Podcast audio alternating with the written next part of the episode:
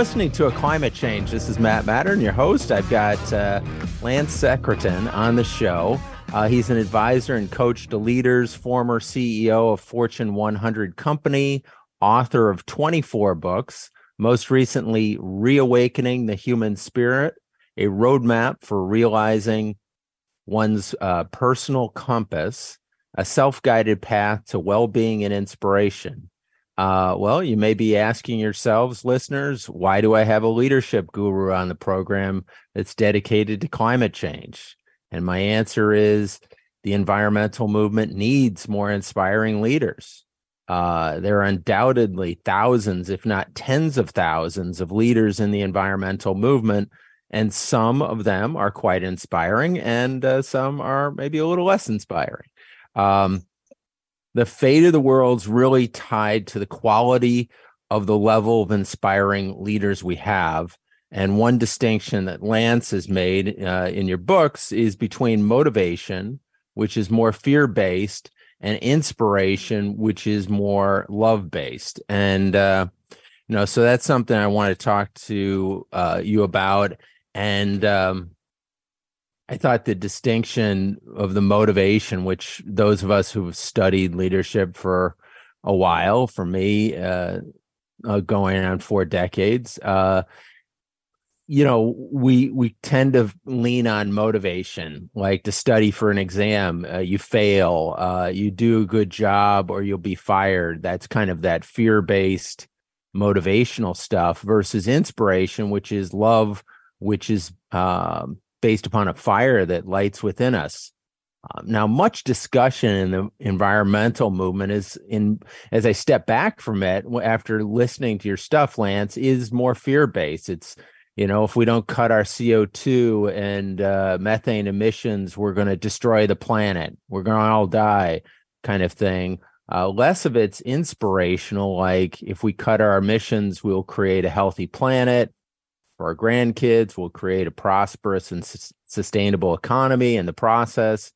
So I'm excited to hear from you about, uh, you know, how to be an inspired leader in the environmental movement from anywhere from kids to CEOs, political leaders, and everyday citizens around the world. Uh, so, uh, Lance, welcome to a climate change.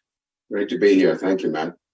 Uh, I'd like to know your journey and what what it was like to uh, rise to the level of CEO, and then uh, what then had you switch to uh, your current path of leadership advisor, coach, and author.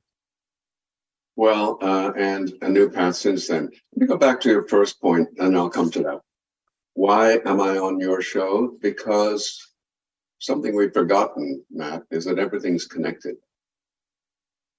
It's all one. We can't do anything without touching the climate. Nothing.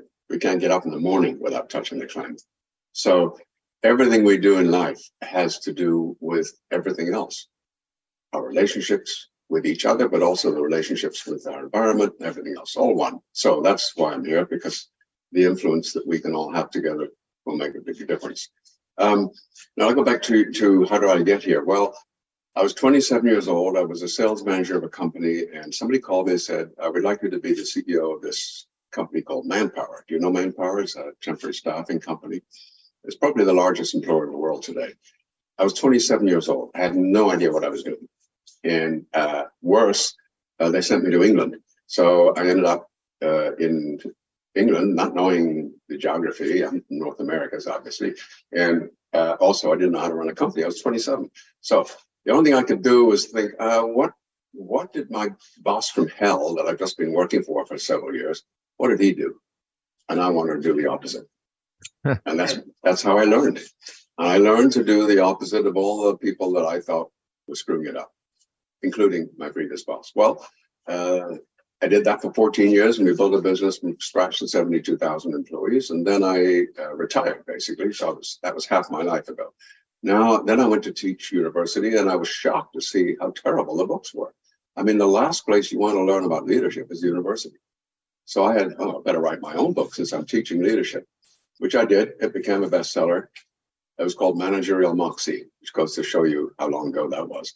And uh, it became a bestseller. And people started talking to me about you know, can you come and help us? And so I did. And pretty soon I couldn't handle my teaching load, and the rest is history. So 24 books later, I've been working with leaders all over the place, except as a footnote. So the can, pandemic happened, and I realized that I had made a lot of people very successful. A lot of my clients that I coach are multimillionaires and are retired now. I help them do that. I help some of the great companies in, in around the world become better than they were. But what I didn't do, and I'm sad about this, is that I didn't touch the lives of the people that work in those companies. I made it much better for the leaders and the CEOs and for the shareholders. But the employees were at the end of the lineup. They didn't get the same thing. So I decided that really what I want to do is work with people, not corporations so much. So I've made a shift in the last few years because one of the things I've noticed is that we have created an environment where we don't even recognize people. We don't say, let's call Matt and Harry and Susan and Shauna to a meeting. We say, let's have a meeting with the marketing department. Like there is some transaction. There's like no people here. It's functional.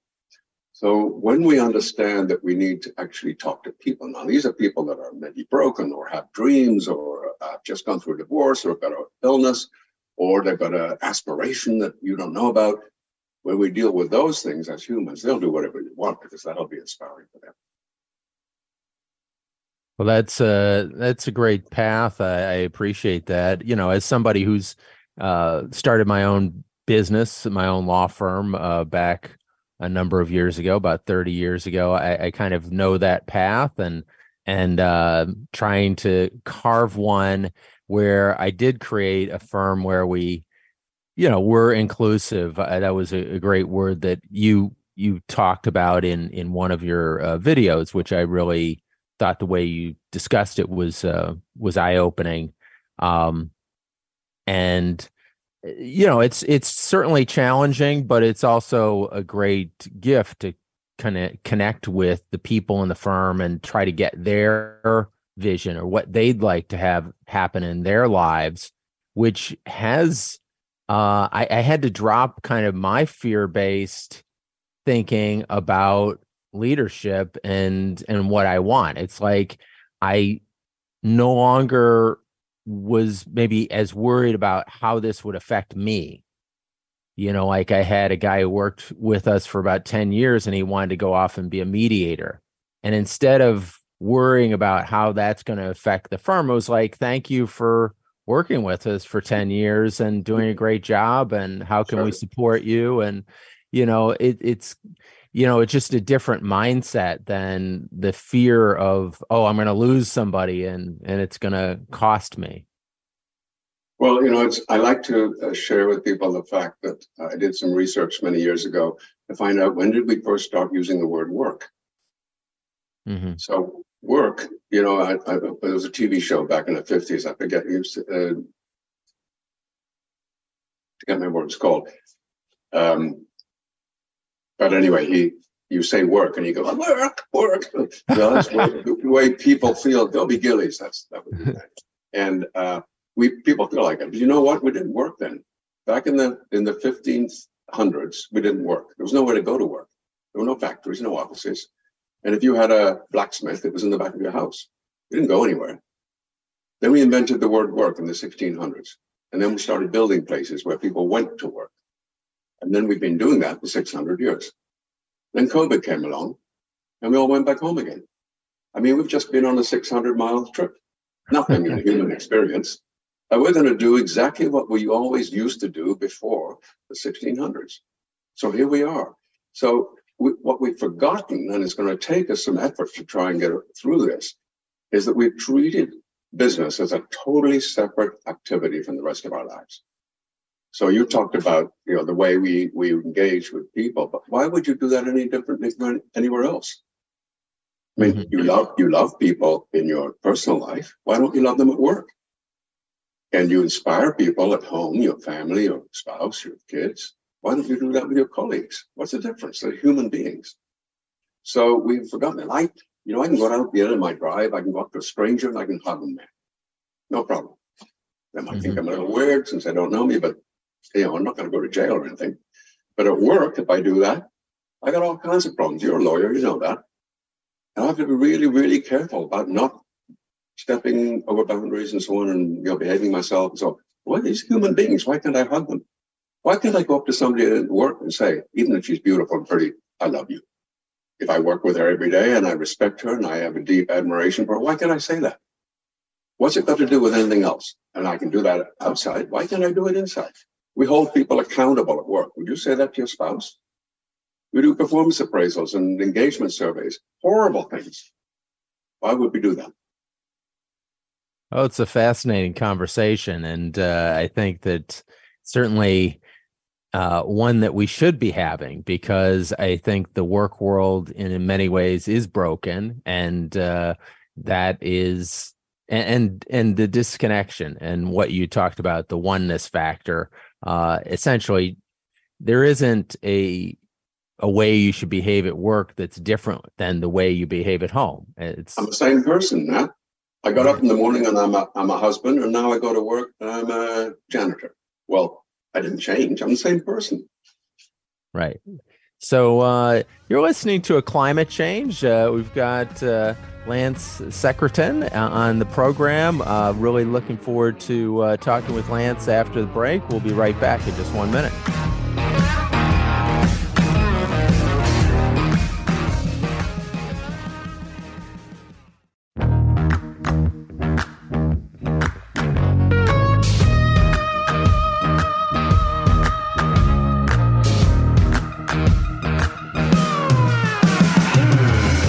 You're listening to a climate change. Uh, I've got Lance Secretan. Lance is the author of Reawakening the Human Spirit, and um, I was just uh, I was thinking about this in terms of leadership in the climate movement.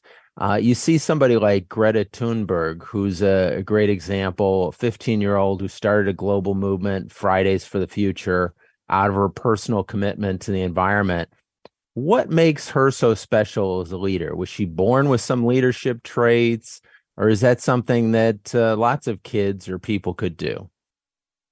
Well, she was 15, so I think that was like Malala. You know, it's the same thing. When you're, you're always inspired by a young person who can ch- change the world. Uh, we understand, you and I, uh, you with your gray hair and me with none, that it is going to be younger people that are going to change everything. There are a few of us at our generation that will change, but mostly it's going to come. I mean, think about Congress. Congress is average age of 70. Most of the people can't operate a computer and they're writing laws about technology. So, you know, we have to understand that this is not a way to go forward. Young people are going to change. So we see Greta Thunberg and we say, wow, thank goodness there's a 15 year old that gets it. And now we're inspired, right? And she has charisma in a very odd way, a very sort of uh, down uh, down home kind of a style of charisma, but she's got charisma and she turns people on. And she's gutsy, courage. You know, it's the first of the castle principles. Ah, yeah, Moxie. Uh, as as a kid, some of my brothers called me Moxie. I, you know, I guess I should have taken it with greater pride at the time, but uh... sure, yeah, it's not a bad word. It's a good word. Yeah. So, uh, speaking of leaders, you were recently interviewed by Marianne Williamson, who's running for president of the United States. Uh, did you give her any leadership advice? she doesn't need any, and she knows my work very well. So we've been old friends for a long time. Um, no, I think she she already. You know, that's the thing about our work. I can teach you technique and models, but fundamentally, when you already have it in you, as you do and as she does, uh, there's not much to teach. And most of the, what we're teaching in my work is something we've forgotten. In other words, I'm helping people to remember what they've forgotten. We've forgotten how to be inspired. We've forgotten how to have dreams. We've forgotten how to feel good about the world.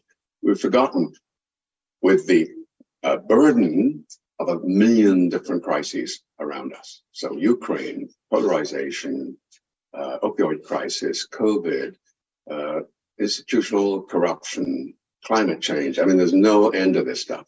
And it feels heavy for a lot of people, which is why I wrote the book, because I think we need some uh, mental health help here. Uh, we need to get out of this place.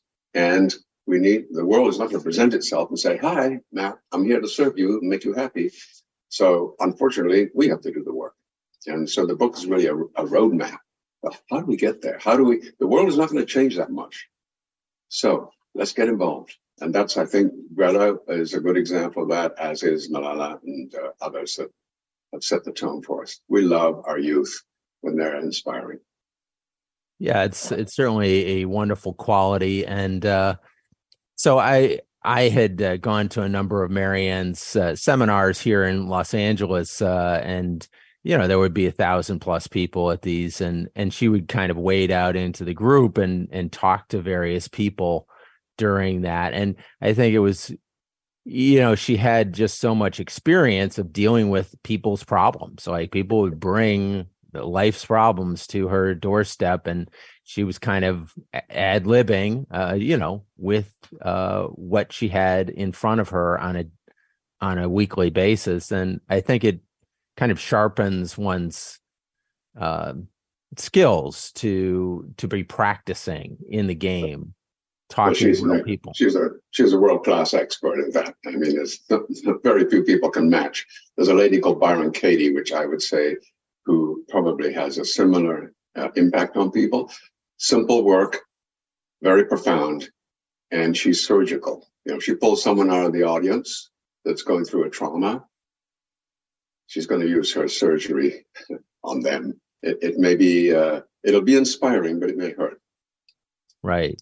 So, um, now, does Marianne have some weaknesses as a candidate, potential president? Lack of political experience, lack of management experience, lack of maybe formal training, whether it's legal, academic, MBA, all that kind of stuff.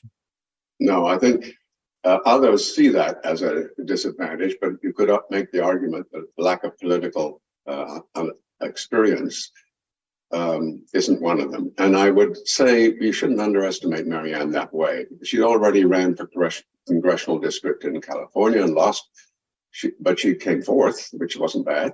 And then uh, she she uh, tried to run again for president in 2020, and here she is again. So this is not her first rodeo.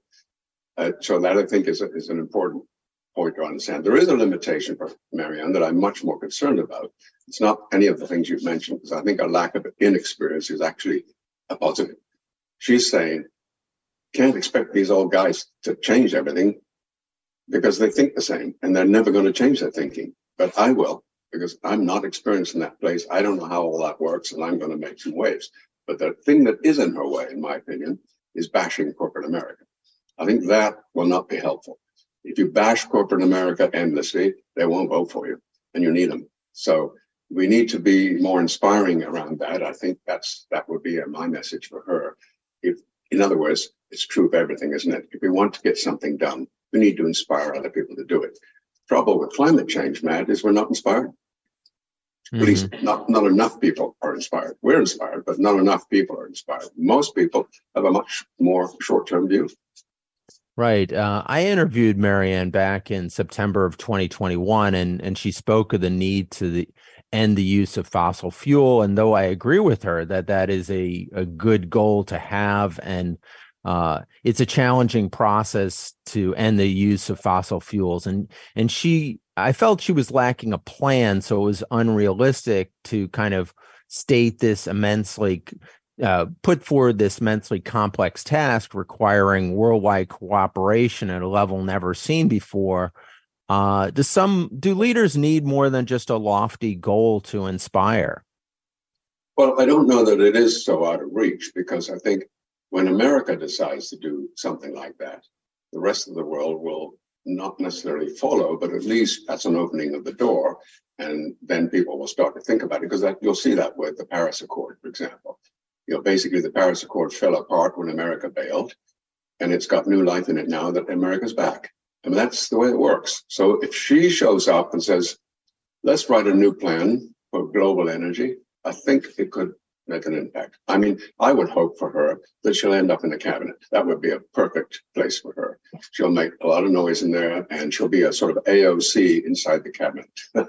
so that'll be kind of fun. Um, I think that she she uh, is not, my likely to see uh, a, a success as a presidential candidate, but she could have a big impact, and I think that's what we need right now: noise. We need to shake people up, and millions of people feel very strongly about her and, and would vote for her. No, I I, I agree that uh, we do need some new thinking, and uh, I like a lot of uh, you know the things that she stands for, uh, and I and I agree with the direction uh, regarding fossil fuels. Um, it's just uh, as I've studied it. I mean, you look at Greta Thunberg's book; it it has probably seventy five to hundred different experts who are writing different pieces in the book. So, I mean that's a complicated set of challenges and we need to be kind of cognizant of the complexity of it um, in terms of we're going to shake up the world as we know it to make these changes. And so well, you know, and, and uh, with the biden administration uh, america and the rest of the world has started to make progress towards fossil fuel reduction let's put it that way and alternative sources of energy. But then ukraine happened and Ukraine messed up everything because suddenly we were short of gas and oil. And so now we end up drilling in Alaska, which was never intended. That's just came about because of the pressure. So, you know, it's short term, I suppose. So we'll do this for a while. Hopefully we'll get past it and stop doing it. But that's where I'm, I'm mentioning that because I think one has to be realistic. I'm all for switching out of fossil fuels. But if I can't fill up my car and I can't get to a grocery store, I need help. Right, right. There's just a, there's a plan to get there, and that's the challenge, and uh, that's what we've got to work towards. And kind of the cooperation factor is uh, is highly important, and the problem of us kind of not cooperating as a nation. Uh, in the past, like when we've solved these big problems, there was cooperation across a wide spectrum of the country, and this time there doesn't seem to be that and and we need a leader that inspires kind of left and right who can speak to both sides of the equation. Um, and uh, we i haven't seen a whole lot of that yet. No and i don't know if any of the candidates in the next election will be like that and we don't know who's going to be the presidential candidates either yet. But nobody who's made a noise except for marianne perhaps uh, looks like they would ever do that well, you're listening to a climate change. Uh, this is Matt Mattern, your host, and uh, we've got uh, Lance Secretan on the program, and uh, we'll be back in just one minute to talk to Lance some more about leadership and what direction the environmental movement uh, is going, likely to take in the next uh, few years.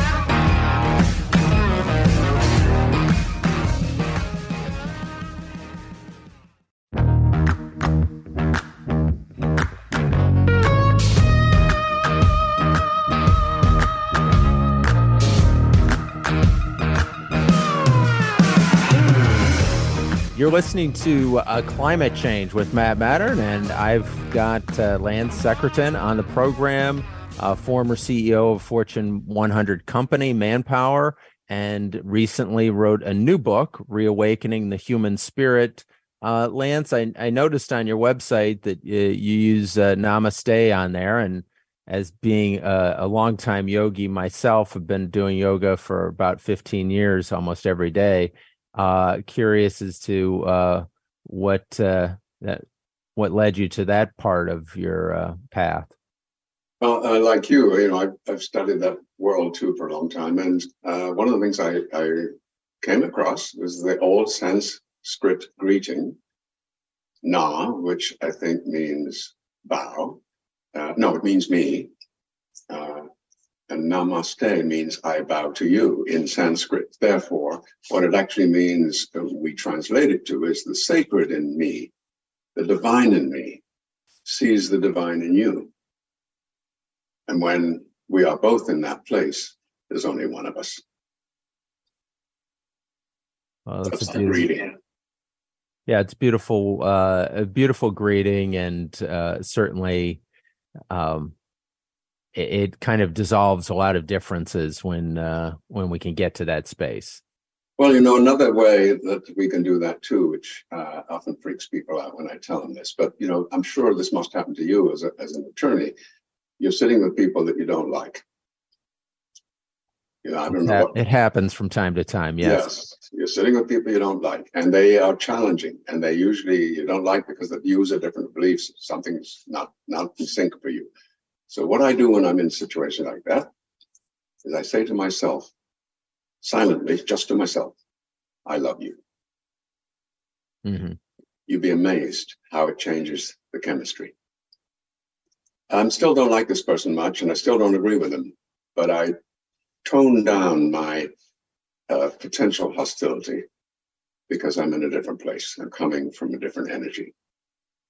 You know, I, it was about 15 years ago that I was first starting to do yoga, and I was at home, and this guy who we were up against sent me a 335 page meet and confer letter uh, attacking our uh, responses to some discovery and and my first response was you know i want to do a full frontal attack on this guy uh, because he's such a jerk.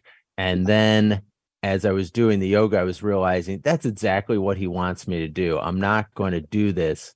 I'm going to jujitsu this energy. And and i kind of did that and we got him sanctioned for his silly letter and we ended up certifying the class action and and we ended up settling it got a good result for our clients. At the end of it he said you know it'd be fun to practice law with you. So i hadn't wow. burned so i hadn't burned the bridge and i got a good result for my clients and then i realized that this yoga stuff really actually works right. Did he end up being doing anything with you? You know we've we've talked over the years and and you know it's kind of a friendly rapport versus in in a past iteration of my life, I, I think I would have put a flamethrower to that bridge, that relationship, and uh, good for you. Yeah, I and you know it's the same with divorces. It always mystifies me why we can't untangle in a dignified and elegant way. You know, why do we have to have a war when you're divorced? you know, I definitely try not to or do your one's best not to. Uh, I guess I wish I would have had more wisdom, uh, you know, back 16, 17 years ago, but, uh, you know, there's always, there's always room for improvement. Uh. We get it in the end, all of us. Yeah. Just so, takes uh, amounts of time. Now, uh, you get a chance to meet with a lot of great leaders. Uh, please tell us about some of them that inspired you. Well, I think my current favorite hero is Satya Nadella. Uh, and what I love about Satya Nadella is his approach is very similar to my philosophy. And I worked with Microsoft a lot over the years, probably 20 years I've been working for them. Um, they not only uh, does he have a philosophy that is caring and compassionate and um, connected, so it's really he sees the implications of what he's doing. For instance, uh, there is a commitment on the part of Microsoft to be a completely energy free, self sufficient in energy. I think by 2030, uh, which is amazing when you think about a company that size. I don't know how they handle that with all their servers and everything, the giant energy consumers. But they've got a plan, and uh, I don't know the details of it, but that's one thing. The other thing is if you go back and look at the, the results, the E of Castle, which is effectiveness, uh, he added, basically, he's tripled the value of the company in the seven years he's been CEO. And he's done it not by using technique of management or leadership, he's used it by being sensitive to people and the environment. Right. That's that's pretty incredible. So uh, tell us the uh, what the CASTLE acronym stands for and um, how you use it. CASTLE, uh, I don't know if I mentioned this earlier, but the CASTLE came to us when we did research about what do people not like about other people. They don't like cowards. They don't like selfish people. And they don't like phony people. They don't like people who lie. They don't like people who rule with fear, and they don't like idiots, incompetent people. So those six things we discovered are the things that we do not like about other people. And we said, well, then, you know, let's not turn this into a major engineering project. This is simple. Let's do the opposite. And the opposite is courage, authenticity, service, truthfulness, love, and effectiveness. CASTLE principles. If we live those six castle principles, we will inspire others because we love people who are courageous. We love people who are authentic. We love people who serve others, love people who tell the truth, are loving and effective. Now, the castle principles are practiced by millions of people all over the world because it works and it's sticky. Uh, I've had people say to me, Hey, I heard you speak 20 years ago. And I said, Oh, what did, what did I talk about? Well, uh, you talked about castle principles. I know, what are they? Courage, authenticity, service, truthfulness, love, and effectiveness. That's sticky. And then when it's sticky, you can live it. If you can't remember it, it's not, and it's not sticky, you forget. That's what happened to seven habits, for example, successful people. And people, most people can give you one or two of the successful habits. I can't give you all seven. Hardly anybody can do that. I'm not sure if I can give you one, but uh... yet we've done the course. So that what that proves is pedagogically, it's not doesn't quite stick right. It's a great concept, but it needs some engineering to make it stickier. Right, right. If we don't remember it, what's the value of it? Uh, I saw you interview Bill Clinton like uh, once. Yes. Uh, what was that like? Tell us about that. That's a pretty fascinating interview. Yeah, that was was interesting. And uh, I was asking him about strategy in our conversation. Actually, a little footnote here. Uh, we were on stage together, and uh, we were in I think Nashville, and um, I went to the bathroom, which I typically do before I go on stage. And as I went into the bathroom, 22 Secret Service men followed me. 22. 22 of them. They were outside the door, they were inside, they were all over the place. You know, I couldn't go anywhere. They were all over the place. So anyway, that was kind of I'd not been in that environment where I have all this, you know, these uh, suits and spooks all around me. So um, he he is super smart. There's just no getting away from it. He's got a brain. Um, he's getting on a bit now, so I think he's not quite as quick as he used to be, but he's still totally engaging. You know, if you spend you spend time with him, I don't know if you've ever done that, but if he goes into a bookstore to sign a book, I mean, the women are all swooning. It just has a magnetic uh, effect on people that is hard to explain. But it's it, and and men, not just women. Um, so he was he, he, he's very charismatic and very smart. So I asked him about strategy, and he was telling me how he would handle the Middle East where you know you have to get people together, get them to agree on an outcome, and then negotiate backwards to try and get there. He said that's really never done. He said you tried to do that in the Middle East, but it never, it hasn't really been done properly, and he laments that. That that's sort of one of his big regrets during his his terms that uh, he didn't solve the problems of the Middle East, and that's actually.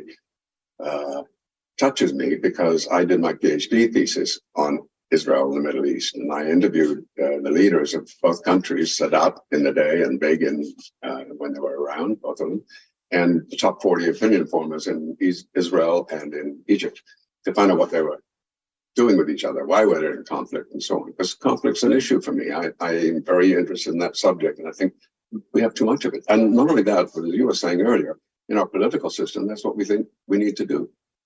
I need to fight you but that's not what we need to do. I need to understand you and then collaborate with you. Yeah, now, we may not agree, but we should come to a compromise somewhere where we both get at least some of what we need. Yeah, certainly the talking uh, is the first step to find out what the no is, what the what the push points are. We do that in in mediations of cases all the time, and I I thought what uh, Bill Clinton had said regarding that uh, they had basically a deal that both Arafat and uh, Israel w- were willing to sign off on, and then Arafat backed away from it, which is kind of the tragedy of it. Yeah. And he felt, hey, if I had gone to Saudi Arabia and some of the other Arab countries and and got them to buy into it, they could have encouraged Arafat to do the right thing, but they were so afraid of secrecy that they didn't uh, kind of put the deal on the table and uh, then it just petered out for whatever reason which is so tr- tragic when you consider what's happened over the last 20 years uh, yeah. and on a footnote i was actually tr- tried to uh, the cia tried to recruit me because i was shuttling between egypt and israel and you couldn't do that in those days. I had two passports. The government gave me two passports for safe travel. Wow. That's uh, pretty fascinating. I, I certainly a time we'll have to go into that in, in more detail. Um, now, you had asked uh, Bill Clinton some questions that I, would like to maybe ask, turn the tables on you. Uh, you had asked him what was the one word that uh, that was most important about leadership to define leadership or talk about leadership, and he said service. Uh, what would be your word?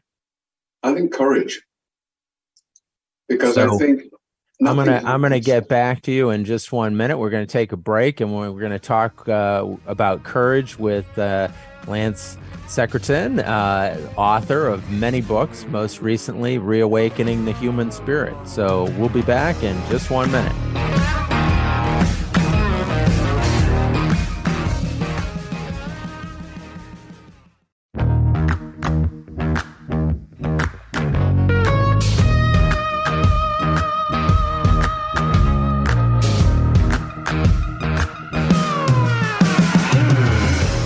You're listening to a, a, climate change. This is Matt Matern, your host. I've got Lance Secretan here on the program.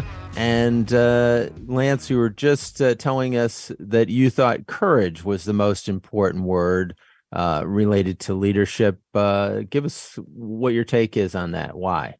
Well, I think service is an important word, as Bill Clinton said. It's one of the Castle principles also. But the thing I, I've stumbled on, I think, is that Nothing happens until we're courageous. I can't say sorry unless I'm courageous. I can't say I love you unless I'm courageous.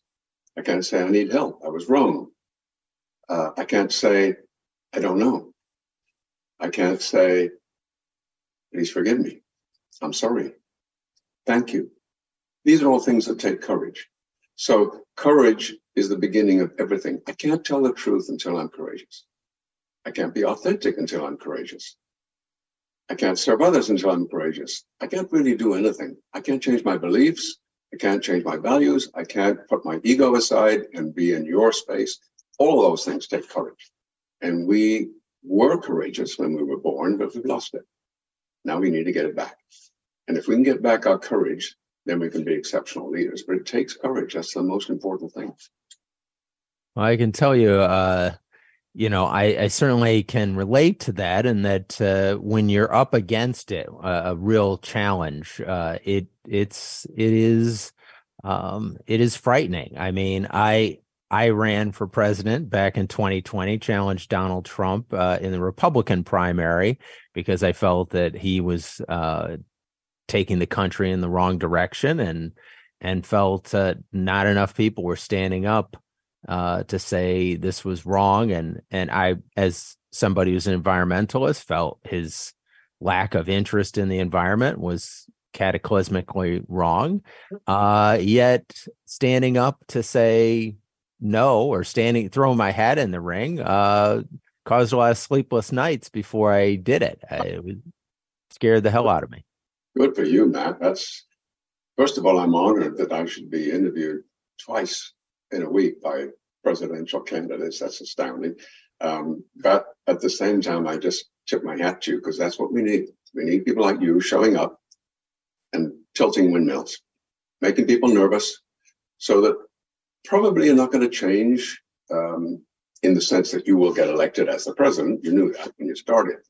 But what you will do is stick a burr under the saddle of some of the guys that are sitting there already. And that's useful because that will say, hmm, you know, if they're paying attention, they'll say there's a bit of a trend here, and I better just get lined up with that because that's what politicians do, as you know. They're always trend chasers, not trend trend setters. Right. Yeah, I felt like uh, it's just important to, as a citizen, and have been given so much uh, by this country, to say, uh, you know, as a civic duty, to stand up and say, "This is wrong. I, I don't. I disagree." And uh, good for you we, we're so missing that. There's not enough people doing that. This is just a wonderful thing to do. And uh, thank you for that. Well, I appreciate that. So, uh, how do you think uh, President Biden is doing as a leader? If you were coaching him, what would you what would you tell him? I tell him not to run again. uh, not because he's not a good president, because I don't think his chances would be as good as somebody younger. And I'm sorry to say that because I'm not young either.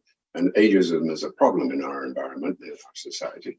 But I think he's probably used his best years Uh, but I think he's done well. I think he's done incredibly well, actually. Uh, and at some point, as we get closer to the election, we're going to hear, I'm sure, how much they have done, which is enormous. This is we're the only Western country in the world, developed country, whose economy is on fire. Everybody yeah. else is in a mess, and we're not doing it at the expense of everything else either. I mean, it's it's it's sort of a new way. I mean, think about the energy we're saving by not having you know, fifty percent of downtown Manhattan office buildings are empty right now. So we're not using all that traffic and oil and burning up resources and all the rest of it. Uh, that's a that's a step forward. We've built the economy even with all of that. Is amazing. So, and it hasn't been done before. He, he's unique that way. So, you know, Obama did it after the 2008 uh, crisis, and here we are again with the Democrats. I don't know what the Republicans would have done. Probably yeah, given rich, that... given rich tax breaks, probably. I, I think uh, he's doing well, and I applaud uh, his leadership, particularly on the Ukraine uh, crisis, has been yeah. incredibly good. And uh, you know, I guess I'm going to part ways with you on that he should run again. I, I think he's kind of a Trump slayer, and, and since it's a pretty good chance that he's that Trump is going to be the nominee for the Republicans, uh, I think Biden can beat him again, and and I think he's kind of uh, more in the center of the country, which is, I think, ultimately healing and, and a good thing.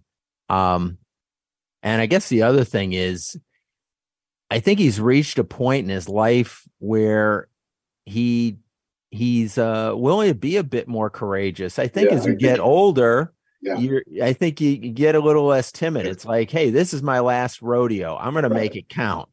And I, I, think he's got yeah, comfortable in his own skin. Um, I am doubtful that Trump will be the nominee. Uh, I think he's got too many crashes ahead of him uh, that will spoil that chance. I may be wrong. I'm, I'm just making stuff up here. But then the question becomes, well, will Biden face off well with DeSantis? You know, I uh, that's a that's an interesting question. I don't know if that will be the question, but if it is, uh, I think he, I think he would. I think DeSantis has gone so far to the extremes that he he's very um, he's very much in danger of losing the center of the country. You yeah, can't I go. I want to be clear about my comments around Biden. I, I have the greatest admiration for him. He stands for the right things and he's done the right things. What I'm more concerned about is the way the media is going to trash him because of his age. And he, that's not his fault. He can't do anything about that. He's still a good person and has done good work. But you know how it goes. Uh, the same with Marianne Williamson, by the way. You know, last time, uh, just a week ago, they did a poll of you know where all the candidates stand, and she wasn't even on the list. Mm-hmm. You know, you've got to get on the list. I mean, so it's not. I mean, she's a fabulous candidate, but if the outside world is not working with you on this, you're not going to get there. You need that. And that's what I worry about with him. Can he manage the media in such a way that he overcomes that? Yeah, because I think I think he cos- can talk. It's cosmetics, Matt. It's cosmetics. I don't mean to make it a dick. I mean, he'd be great if he went to a gym and, and showed that he's got he can do be buff and that he can lift weights. Then people say, "Oh, he's not falling apart. Uh, this is great." You know, I mean, it's, it's cosmetic. It's not real, but it helps because it's all part of the picture. You know, it yeah. Is, it's showbiz. Politics is showbiz. Yeah, that I was going to hearken to Ronald Reagan and that uh, people were concerned about his age, particularly the second time he ran, yeah, and, right. and and he really turned the tables on Mondale and said, "I'm not going to hold his uh, inexperience against him," and got everybody laughing. And uh, you know, he yeah, that's right. And you know, I'm 83, so I I'm in a place where I can say comfortably, you know, I'm not old. I don't feel old, uh, but and, and I'm I'm busier than all get out. I'm all over the world all the time, you know, traveling and working. So uh, life is good. So it's possible. And by the way, if Trump is the running mate, then the whole argument of age will disappear because Trump's old too. Right. Exactly. So, uh, what coaching would you give me and other uh, people similarly situated to be uh, leaders in the environmental movement? Well, let me give you a little tip here. There's an app uh, that we created called Spirit at Work Cards. It's on the uh, all the platforms, um, Apple and Android. It's 77 cards. The 77 cards are uh, single words. So intimacy, vulnerability, passion, chemistry, all the castle principles, courage, authenticity, and so on. So you pick a word, has a meaning, you tap the card and it turns around, as a meaning. There in the 77 words is basically all our work, which is called high ground leadership. So we we one time, long time ago, we said, what are the key words that we use in our work? High ground leadership. These are the 77. So in terms of climate change, and anything else for that matter that moves us forward, download the app, shake the phone, it'll shuffle a card randomly, pick the card, and live that today. So if it's if it's intimacy, search for intimate relationships today. If it's courage, be courageous. More courageous than you would have been yesterday if you hadn't picked this card. So each day it's incrementally in a small way moving you forward in the right direction. That's a great thing. I, I love it. Uh, I'm kind of into Taoism, and that's all about following the spirit. And uh, so this is yet another tool to kind of follow the spirit. Yeah. Uh, it's a Zen. It's a Zen practice. Yeah. Right. So uh, everybody go to Spirit at Work, download the app, and let's start uh, living that way because uh, it's just a it's a it's an opportunity to stretch ourselves. Yes, exactly. And to do the inner work, which is what we need to do. We spend a lot of time talking about how the world needs to change, but are we prepared to?